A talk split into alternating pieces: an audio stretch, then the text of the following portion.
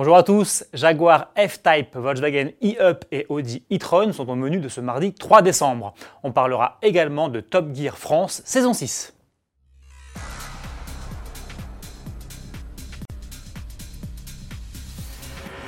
Lancée en 2013, la Jaguar F-Type a droit aujourd'hui à un deuxième restylage après celui très léger opéré en 2017.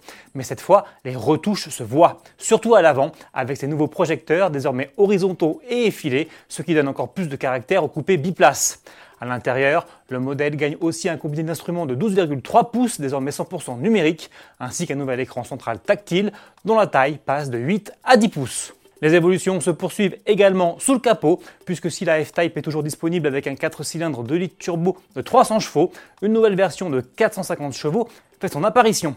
Celle-ci abrite le moteur maison, le V8 5 litres suralimenté, disponible en propulsion ou en 4 roues motrices. Dans le même temps, le V6 disparaît du catalogue français, alors que le haut de gamme est désormais assuré par la version R, dont la puissance du V8 passe de 550 chevaux à 575 chevaux et le couple de 680 à 700 Nm, soit les mêmes valeurs que l'ancienne déclinaison SVR.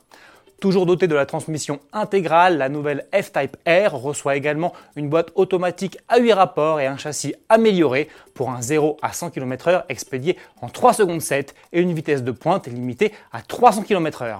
Avis aux amateurs, la Jaguar F-Type restylée, qui est proposée en coupé mais aussi en cabriolet, est disponible à la commande. Comptez au minimum 64 490 euros.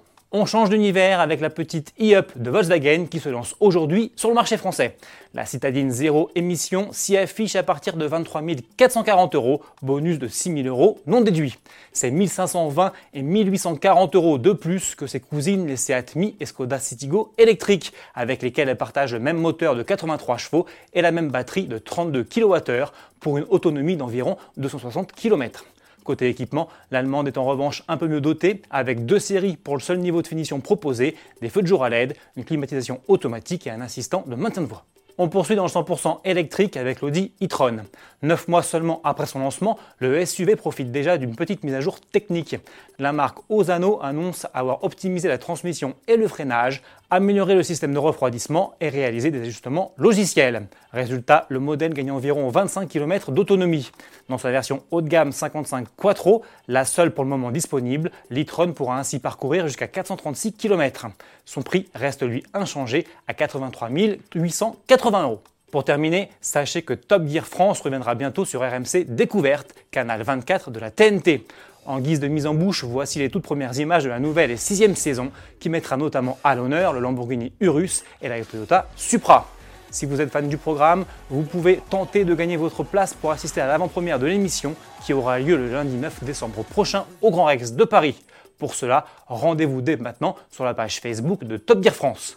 Salut